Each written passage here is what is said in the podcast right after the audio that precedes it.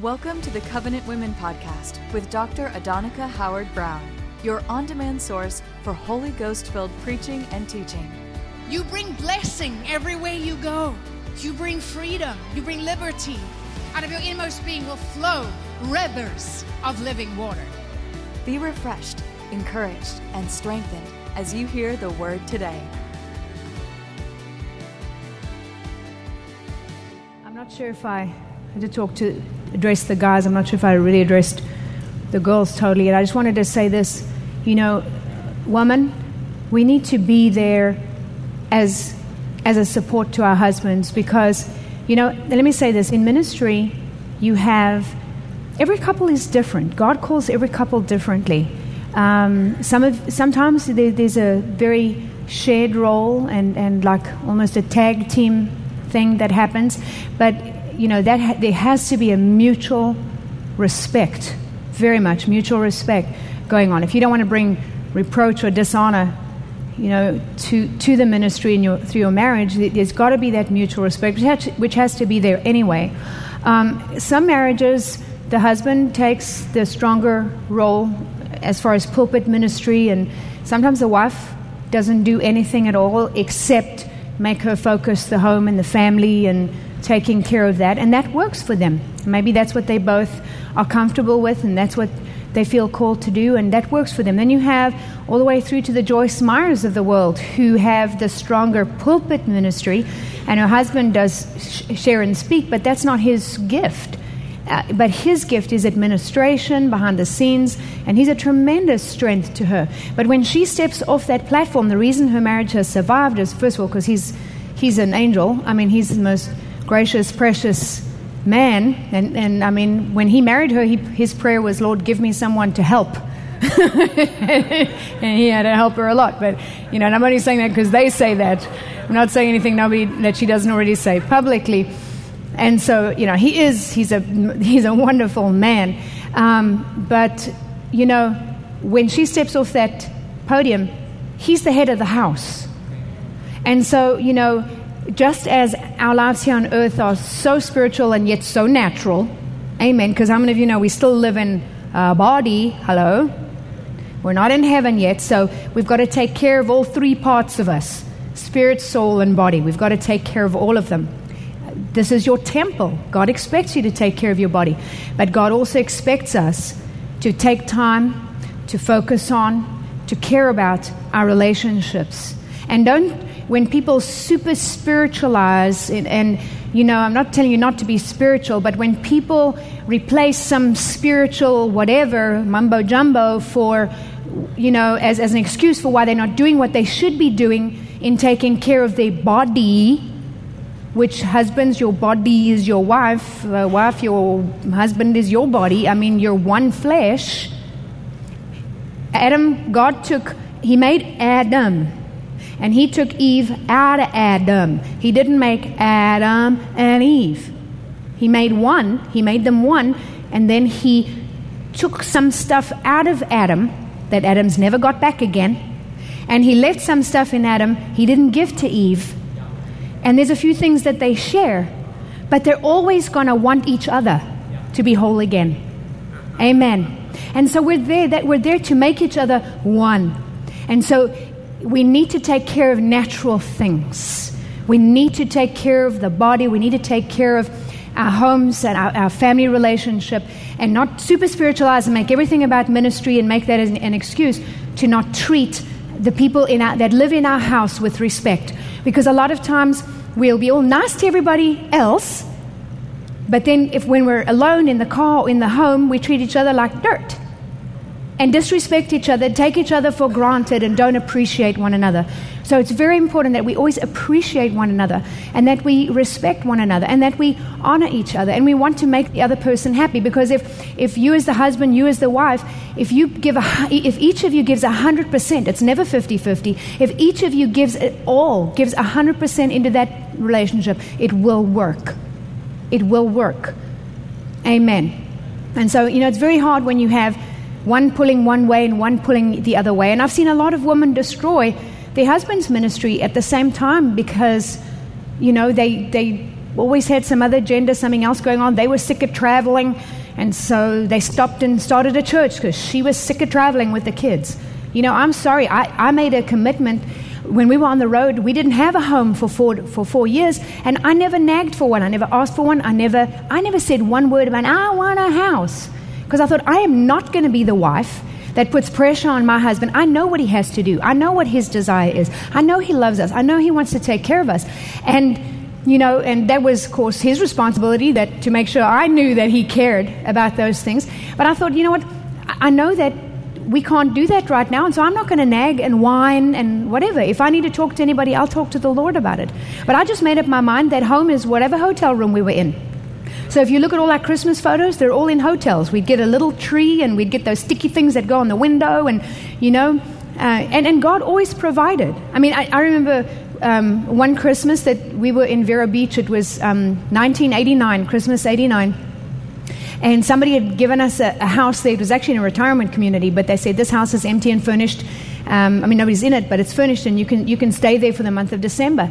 And um, I remember that uh, I remember us trying to call the family for Christmas. I can remember everything about it. It was a freezing cold. Probably wasn't as cold as, it, as it's been the last couple of weeks here, but it was a very cold winter in Florida. And um, we had no tree and I was kind of, kind of sort of moaning to the Lord. I'm like, Lord, we're here. It's Christmas. Thank you for this house, but we got no tree for the kids.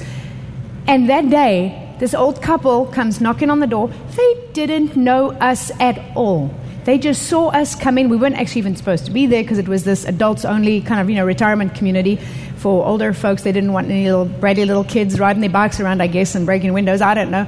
But anyway, so, and they came over and they said, We see that you have kids. And they said, Our family's not coming for Christmas and we really don't feel like putting our tree up. I don't know if that was true or not, but they said, Do you want our tree? And they gave us their tree with all of their decorations, and we had a Christmas tree. I still have the photos. And I was, I, I cried. I'm like, oh Lord, you're so good. You're so, you're so precious. I mean, I just mentioned it, and there we had the tree. And you know, to, to always remember God's faithfulness, she had these little red apples that were one of her part of her decoration. And so when we got a tree, when we got a home in 1994, in our first Christmas, 94 in our home, I, made sure I bought the apples and we had the little apples on the tree to remember that God loves us and He cares about even the small things. So, you know, when, when, when you do whatever sacrifice you make for God, ne- nothing is wasted. Nothing falls to the ground. God sees everything. He makes a note of everything.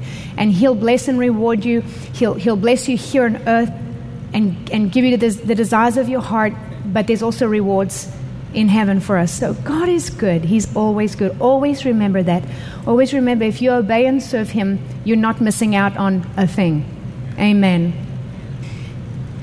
Let's look at um, 1 Corinthians 3. 1 Corinthians 3 11 through 15. For no other foundation can anyone lay than that which is laid, which is Jesus Christ. So, first things first, Jesus Christ. Whatever else you do, you can be a religious Christian, not, not having Jesus in your heart, just knowing about Him, thinking you're a Christian, but not being born again, you know, and you can do all of these good works. It doesn't count for anything.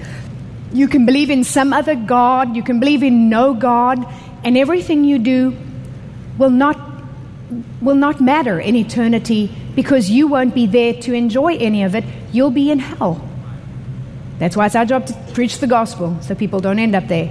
So, the first thing, first things first, Jesus Christ. Everybody needs to come to the Father through Jesus Christ.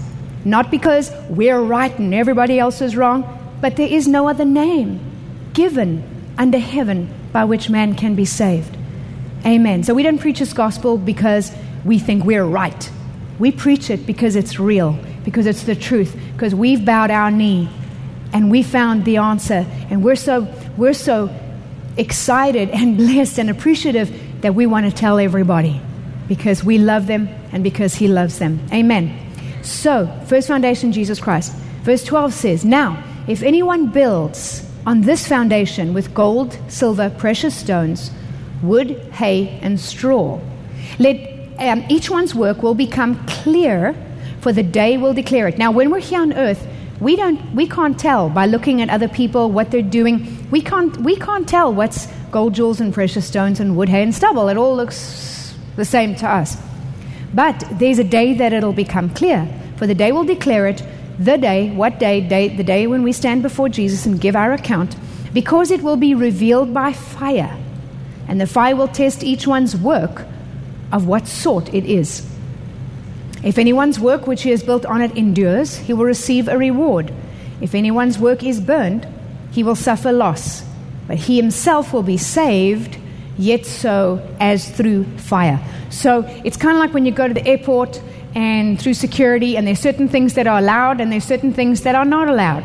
So if you take your big bottle of shampoo and and your your pocket knife and you know whatever else they don't let you take through there, they're going to take it away from you. And it's kind of the same with heaven. All your luggage you bring with you has got to go through not an x ray machine, but a fire. And whatever comes out the other side, you get to keep. So if you get to keep nothing, you can't stand there and whine and say, You burned my stuff. And the angel's going to say, I'm sorry, but you brought wood, hay, and stubble, and wood, hay, and stubble burns. You didn't bring anything that could make it through the fire. If you had brought something, if you had brought some gold jewels and precious stones, you would have still had it because the fire doesn't won't, wouldn't damage that. So when we get to heaven, we can't whine and complain. If we bring in gold jewels and precious stones, we'll still have it at the end of the day. But if we bring in wood, hay, and stubble, it's going to be burnt up. What's wood, hay, and stubble? It's all that stuff that you do that God didn't tell you to do. It's all those works and things that you did that, that were just not what God told you to do. Or, or your heart was wrong. I mean, the Bible says that we're going to get, we'll be blessed. God wants a cheerful, willing giver. The Bible says that the willing and obedient will eat the good of the land. So if we obey with a grumpiness, wood, hay, and stubble. If we're all very cheerful, but we don't ever obey God, wood, hay, and stubble. I mean, everything we do outside of God's purpose, God's plan for us. Don't build your ministry based on watching what someone else does and go do what they do. Find out what God wants you to do. Every one of us is unique. I remember there was a time that God actually pulled us apart, like in the in 1988 when we were really pressing into God, and our prayer was, God, your will, nothing more, nothing less, nothing else. And, and Jesus, please show up in our meetings. Please touch these people. Please have your own way.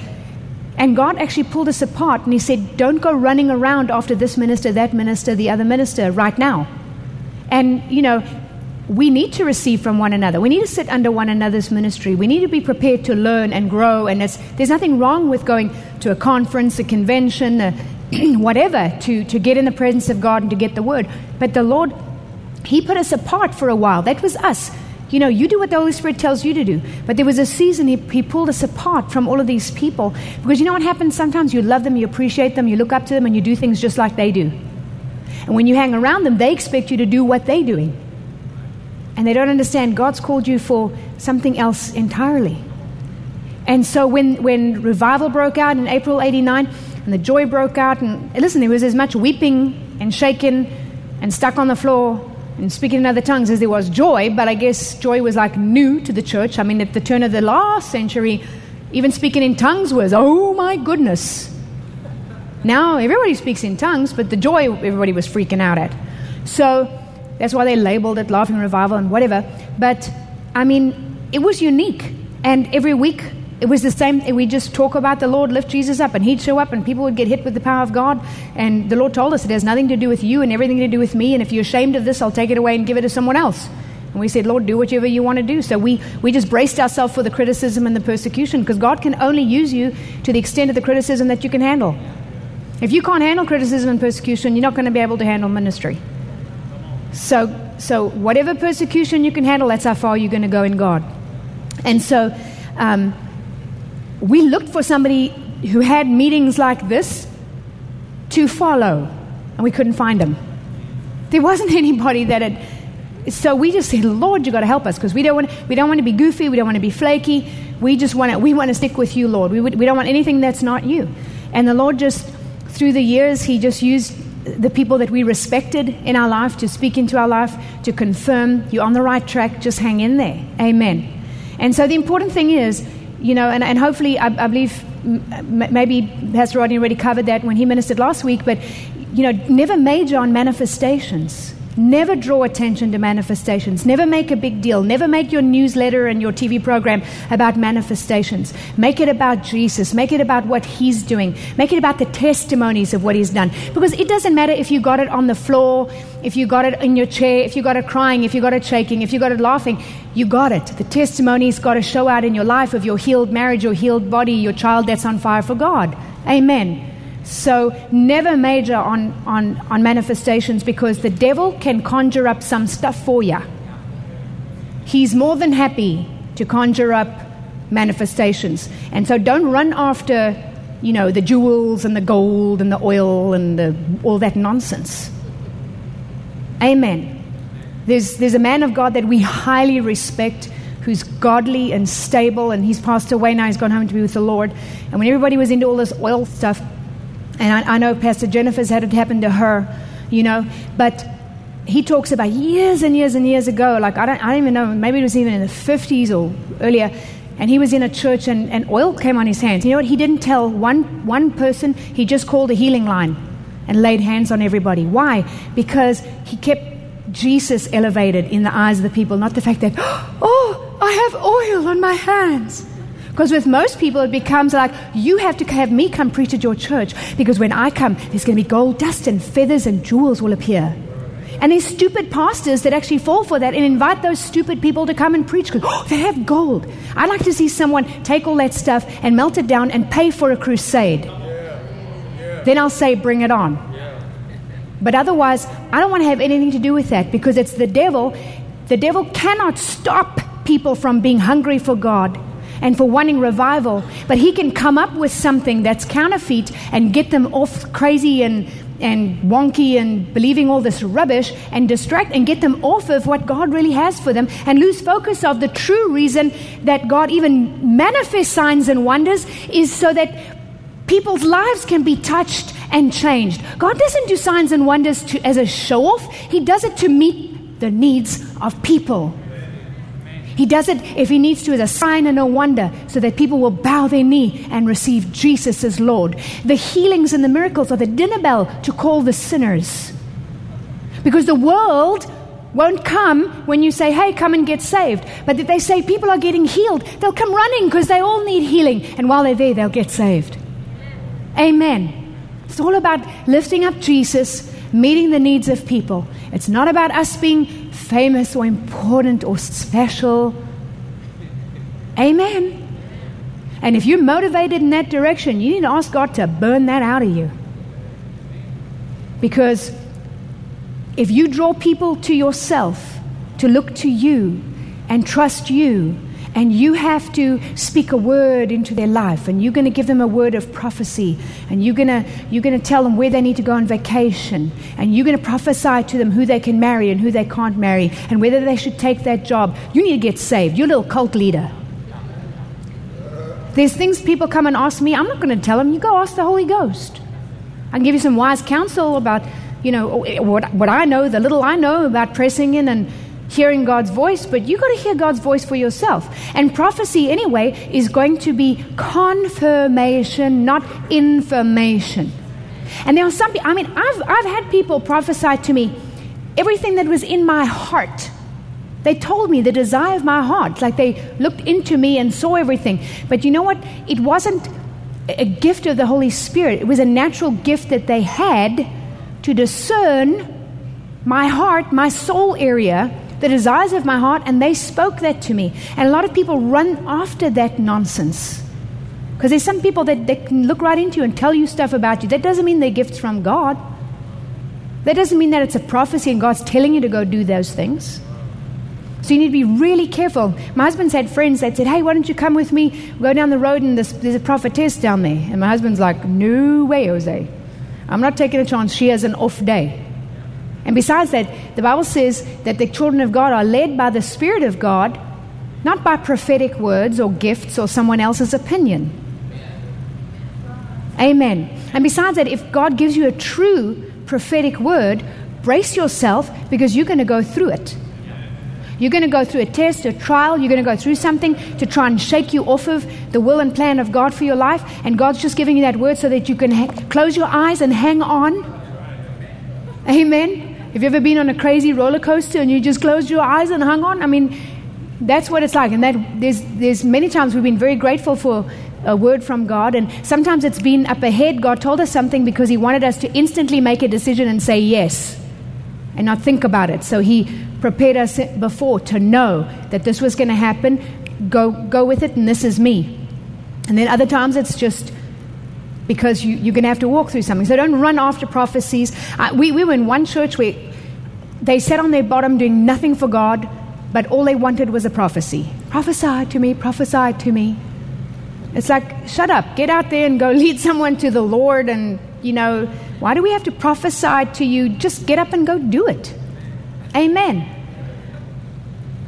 I, I can probably count the true prophetic words I've ever had, like for me, on one hand. But let me tell you, they were powerful and they were, they were exactly what I needed to hear at the time. And they were from people I respected. Don't just let anybody lay hands on you that you don't know. Don't just let anybody prophesy over you that you don't know. Listen, the gifts of the Spirit are real. But don't just let anybody have that intro into your life. I mean, there's some flaky women that run around and they've got kids at home that they're not taking care of, but the Lord called them to run around the world and prophesy over everybody. You know what? They need to be, they need to take their pill. Amen. Some people just didn't take their medication. And I don't mean to be mean or rude to anybody that, that, has, that needs to take medication for anything. But honestly, there's some people that are just, they're not called of God, they just have, they have issues. She should be home taking care of her family. That's what she's called to do. Not running around prophesying over everybody. And, and so my husband, when he sees his woman come and they want to pray for me or lay hands on me, he's there like a shot. like, no, no, no, that's not going to happen. So thank God for him. Because, you know, women, we're so kind and gracious and nice to people sometimes. And, and the, the men are better able to say, touch on my woman, now break your face. No, not really. But thank God for men because they're not afraid to get in someone's face and be confrontational when they need to because that's important. We do need a little bit of that. So, hallelujah. And you know what? None of this today is actually, well, very little of it is in my notes. I've gone through probably about that much of my notes, and I'm supposed to go through about that much of notes. But anyway, it's fine. It's the, it needs to be said and I believe that the Holy Spirit is ministering to people because the most important thing is we want you to get a foundation in the Word. We, we want you to, to go out and, and do something for Jesus and not get shipwrecked because you're some flake. Amen. I mean, we, we gonna, you, you, you can receive whatever you want. You can get offended. You can, whatever, you can take it, you can leave it, you can do whatever you want at the end of the day. But at least we can give an account before God and say, We told you the truth. We told you what we know. We've told you what God's shown us.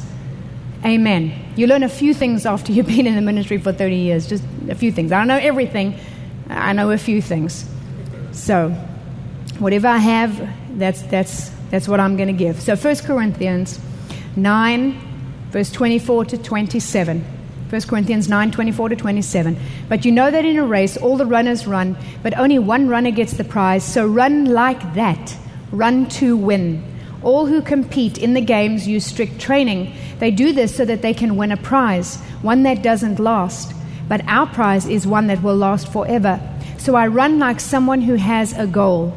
I fight like a boxer who's hitting something, not just the air. It is my own body I fight to make it do what I want.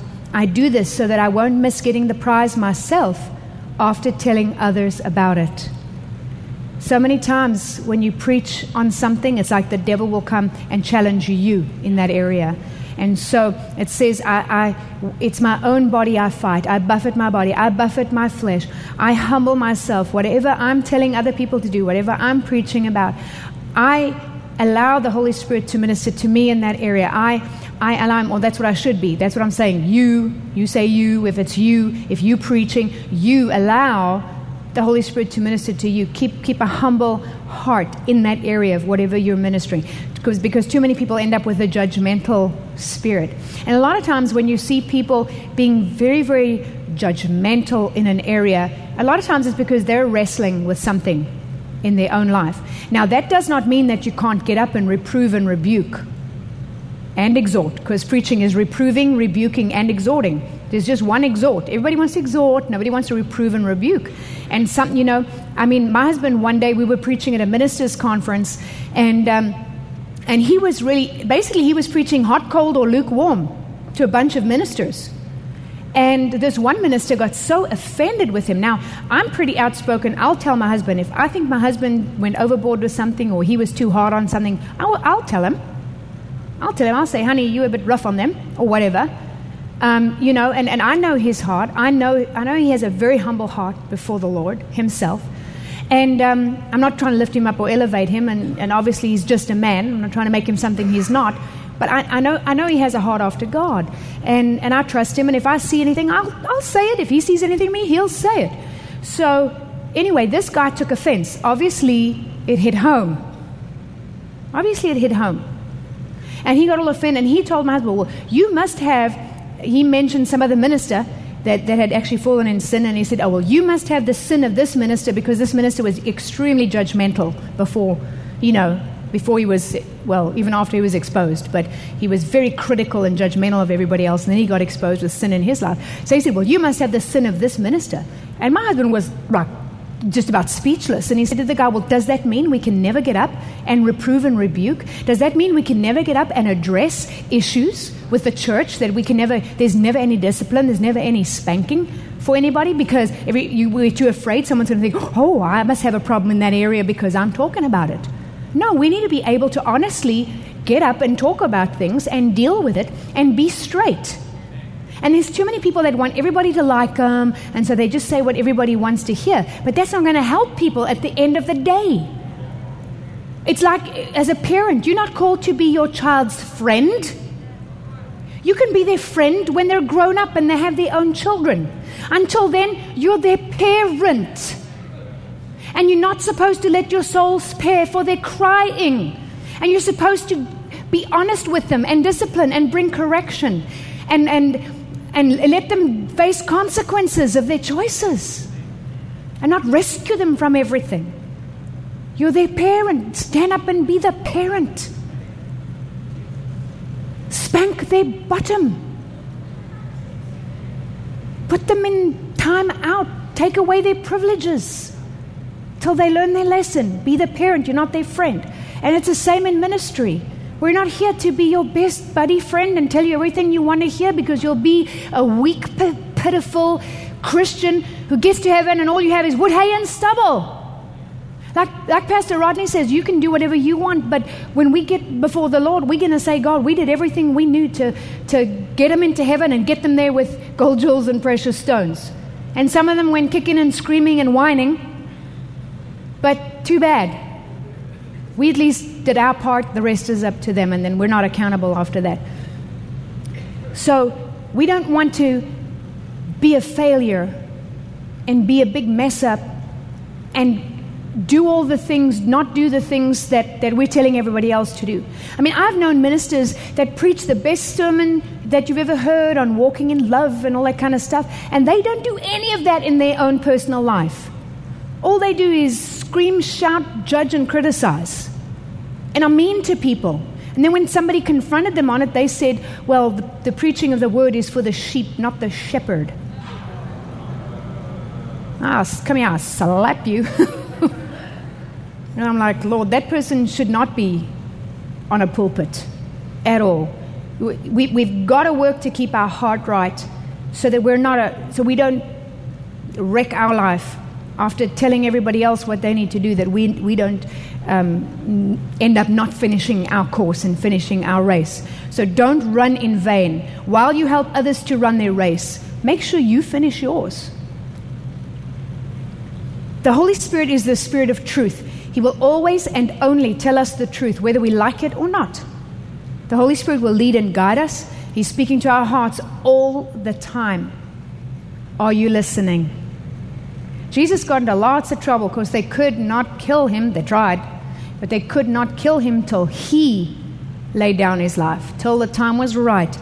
The only reason that they could even take him and put him on that cross is because he gave himself up to them willingly. Jesus spoke the truth. He was not popular in religious, in religious circles. And he, he didn't lie when they asked him, Are you the Son of God? He said, You know, you say that I am. Didn't argue with him. He, he, how could he say, No, I'm not? The Pharisees wanted him to say, No, you're nobody special. I'm a no- oh, I'm just a nothing and a nobody. And he just said, I, I have to speak the truth.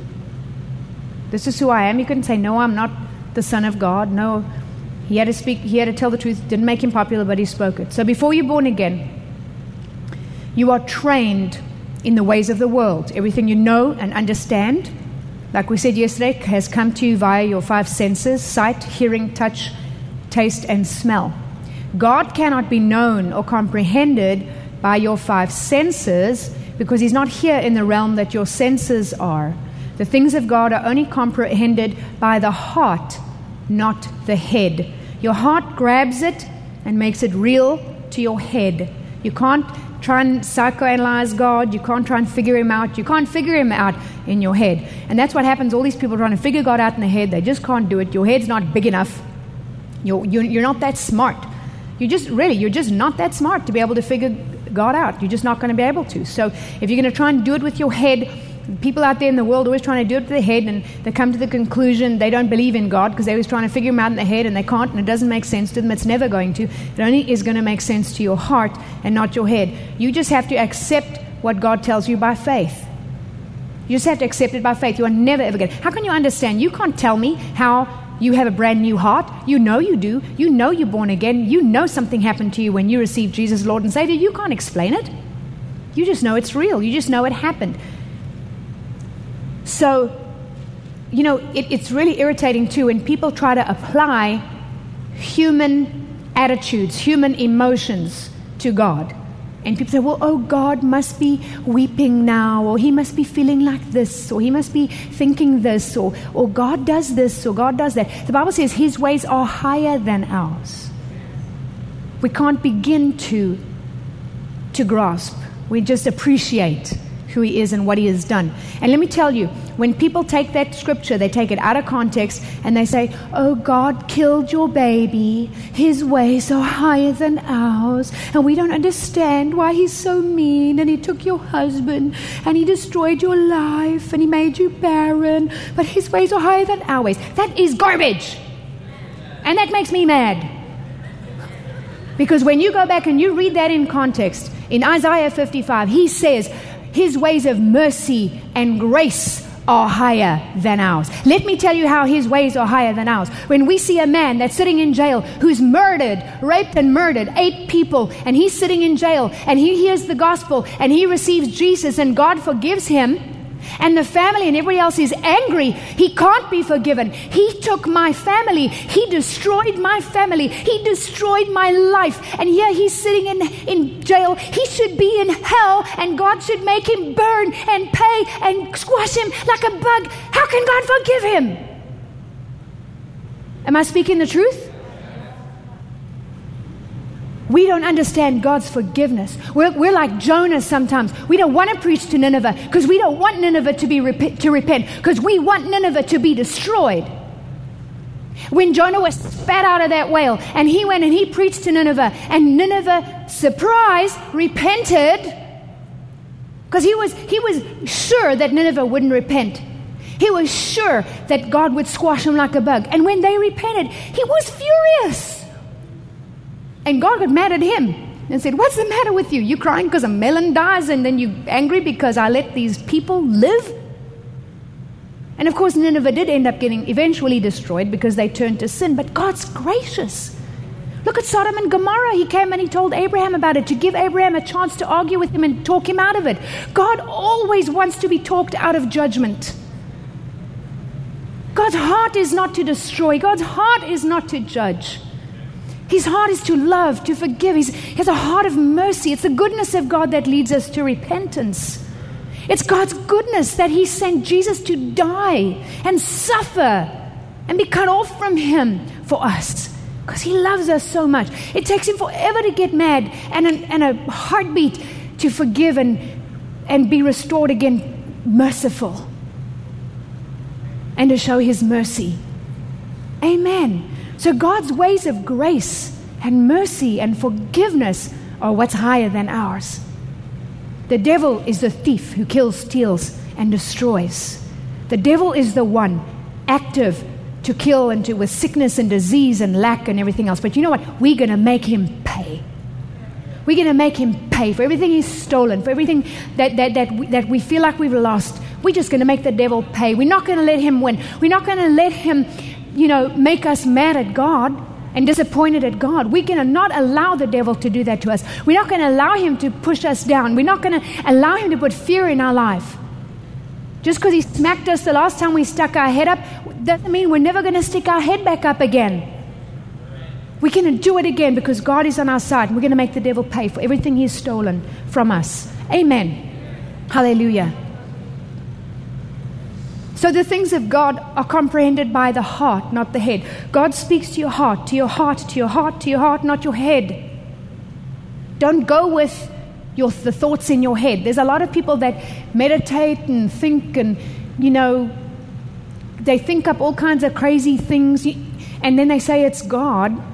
God's going to speak. You can need to make your head shut up and listen to your heart. If you really want to press in to hear God's voice, get by yourself, Go lie on your bed somewhere, go pray in tongues. Just pray, pray, pray, pray for an hour, pray for two hours, pray, pray as long as you need to, and then spend some time being quiet. Not being quiet, focusing, concentrating, thinking, and trying to think something, think a thought. Think, think, think, think a thought. Amen. Make your head shut up and lie there and listen. And God might not speak to you then, He might speak to you at five o'clock or the next day or the next week. But what you're doing is you're training your spiritual ear to hear God's voice. Amen. And so make your head shut up and listen to your heart.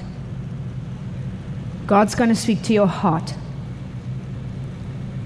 1 Corinthians 2 14 to 15.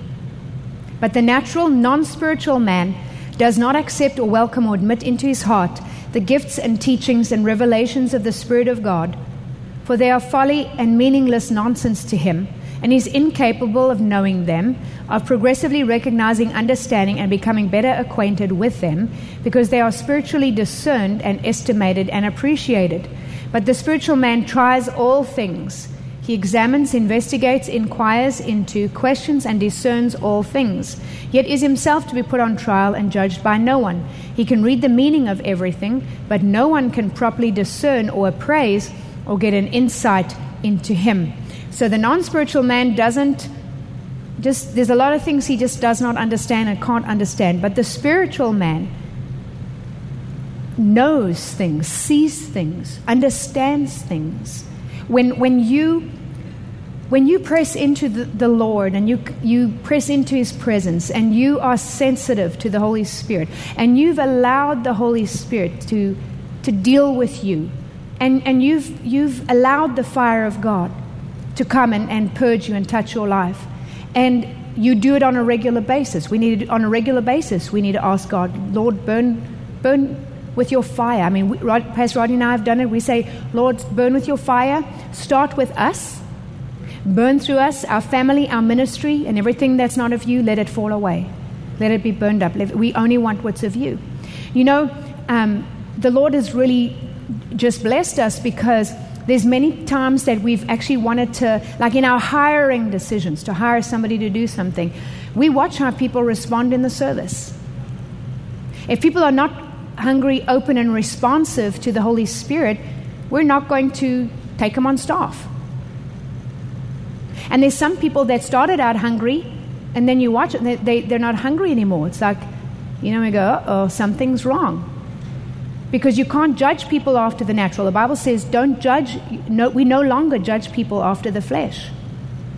We no longer decide anything about them or know anything about them or, you know, according to the flesh. It's, it's the heart. That's what we look for. I mean, we, we've had some friends. We don't have friends just so that they can do something for us. We just have friends that are friends. You know, a lot of people, they'll only be friends with someone they think can, can advance them in some way. No, we just need to have friends that are friends. Some friends, you see all their faults, you love them anyway. And you just keep them under the awning and pray that God will do something for them. There's been many people that we've put, put a lot of time and effort and into because trying to keep them just under the nodding. And some of them, God did an, an awesome thing in them and they're doing things for God now. And some of them just didn't turn out that great and just wouldn't allow the Holy Spirit. And there was nothing, we got to a place where there's nothing else we could do and we had to take our hands off and leave it. You know? But so, um, and so we would have sometimes we'd have one one friend come and warn us about this other this one other friend and the same day, we'd have that friend come warn us about that friend. Watch out for this guy. They didn't. We saw all that, but we have. We trust that God can do a work in a lot of them. Amen. And so, you know, we, we give God an opportunity to work in people's life. But when it comes to rebellion, stubbornness, hard heartedness, when people are, reject the Spirit of God and don't want to have anything to do with Him, then there's nothing we can do for them. And you know, if people get mad at God, they're going to get mad at you. Amen. There's some people, you know what? What you have to remember, we heard this, an Australian friend told us this one time, and I've always remembered this, and this has helped so much. And he talked about a can of worms. Some people just have a can of worms. And there's, there's some things that, you know, people do or say that would that we take and we get bothered by this and we you know we get bent out of shape by it but you know what you have to tell yourself you know what it's not my problem it's their can of worms it's their can of worms. So always tell yourself that when you start getting bothered by someone else and their attitude and what they do, what they say, how they treat you, just, uh, it's nothing to do with me. It's their can of worms. They need to deal with it, you know. And then you don't take, you don't feel like oh, I need to do something about that, or oh, they're doing this to me, or what. No, it's their can of worms. If they have a bad attitude, it's like, you know what? The Bible says we must do whatever we can to walk in peace and have good relationships. So, so you do what you can to promote peace. And we've had many people that got mad or whatever and walked away. And you know what? We just always left the door open. We didn't go run after them or try to whatever or, or defend ourselves. We just left the door open, and many of them came back again. And we're, we're friends again, and we're friends now. But there was a season they walked away, and that was their can of worms. So we couldn't get mad at them, we just kept loving them. But we didn't go running after them, just left it. And God took care of it. There's people that have been mad at us. They didn't like the ministry. They spoke against us. We didn't call them on the phone and say, Who do you think you are? We were just like, It's their can of worms. They're missing out. Leave it alone. And after two years, they came back on the front row, just, Please pray for me. I desperately need God's touch. We didn't say, hmm, You're back, huh?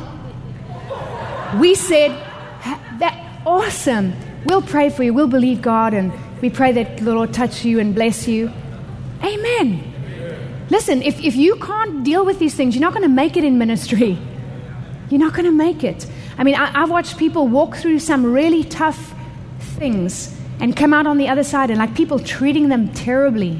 And they came out the other side still smiling, still loving the Lord, still wanting to be in ministry. And I looked at them and I went, These people are going to make it for the, the long haul. These people are going to cross the finish line because they've dealt with their heart and their attitude and they, they're not carrying unforgiveness and they're not carrying resentment. They're not carrying offenses. They're not allowing other people to make them bitter and, and affect them. You know, because you, you, can't, you can't help what other people do or say, but you can help what you do or say. And you don't have to, you don't have to allow what they do or say to affect you. You can let it be like water rolling off the duck's back. And, and that's, that is the hardest thing in ministry that you have to develop. You have to develop kind of a thick hide to where you don't take offense at things, where you let it roll off of you. But you can't encase yourself in this shell of armor to where you, because whenever you build walls to shut people out, you also shut God out. And so you need to keep that like an armadillo. You need to have that soft underbelly you need to walk in love. You need to expose yourself in that sense and, and love people and continue to walk in love and continue to believe the best of people and can continue, continue to trust God in that area of relationships because love will protect you. You have to trust that love will protect you because when you walk in love, nobody can hurt you. They can say what they like, they can do what they like. When you choose to not be offended and you choose to continue to love them, they can't hurt you. You only get hurt when you receive that thing and you take it and you get hurt and you get offended and you get bitter. But when you walk in love, they can't hurt you. They can do whatever. It doesn't affect you because you keep loving them. You don't stop loving them. So, love is our protection. Amen.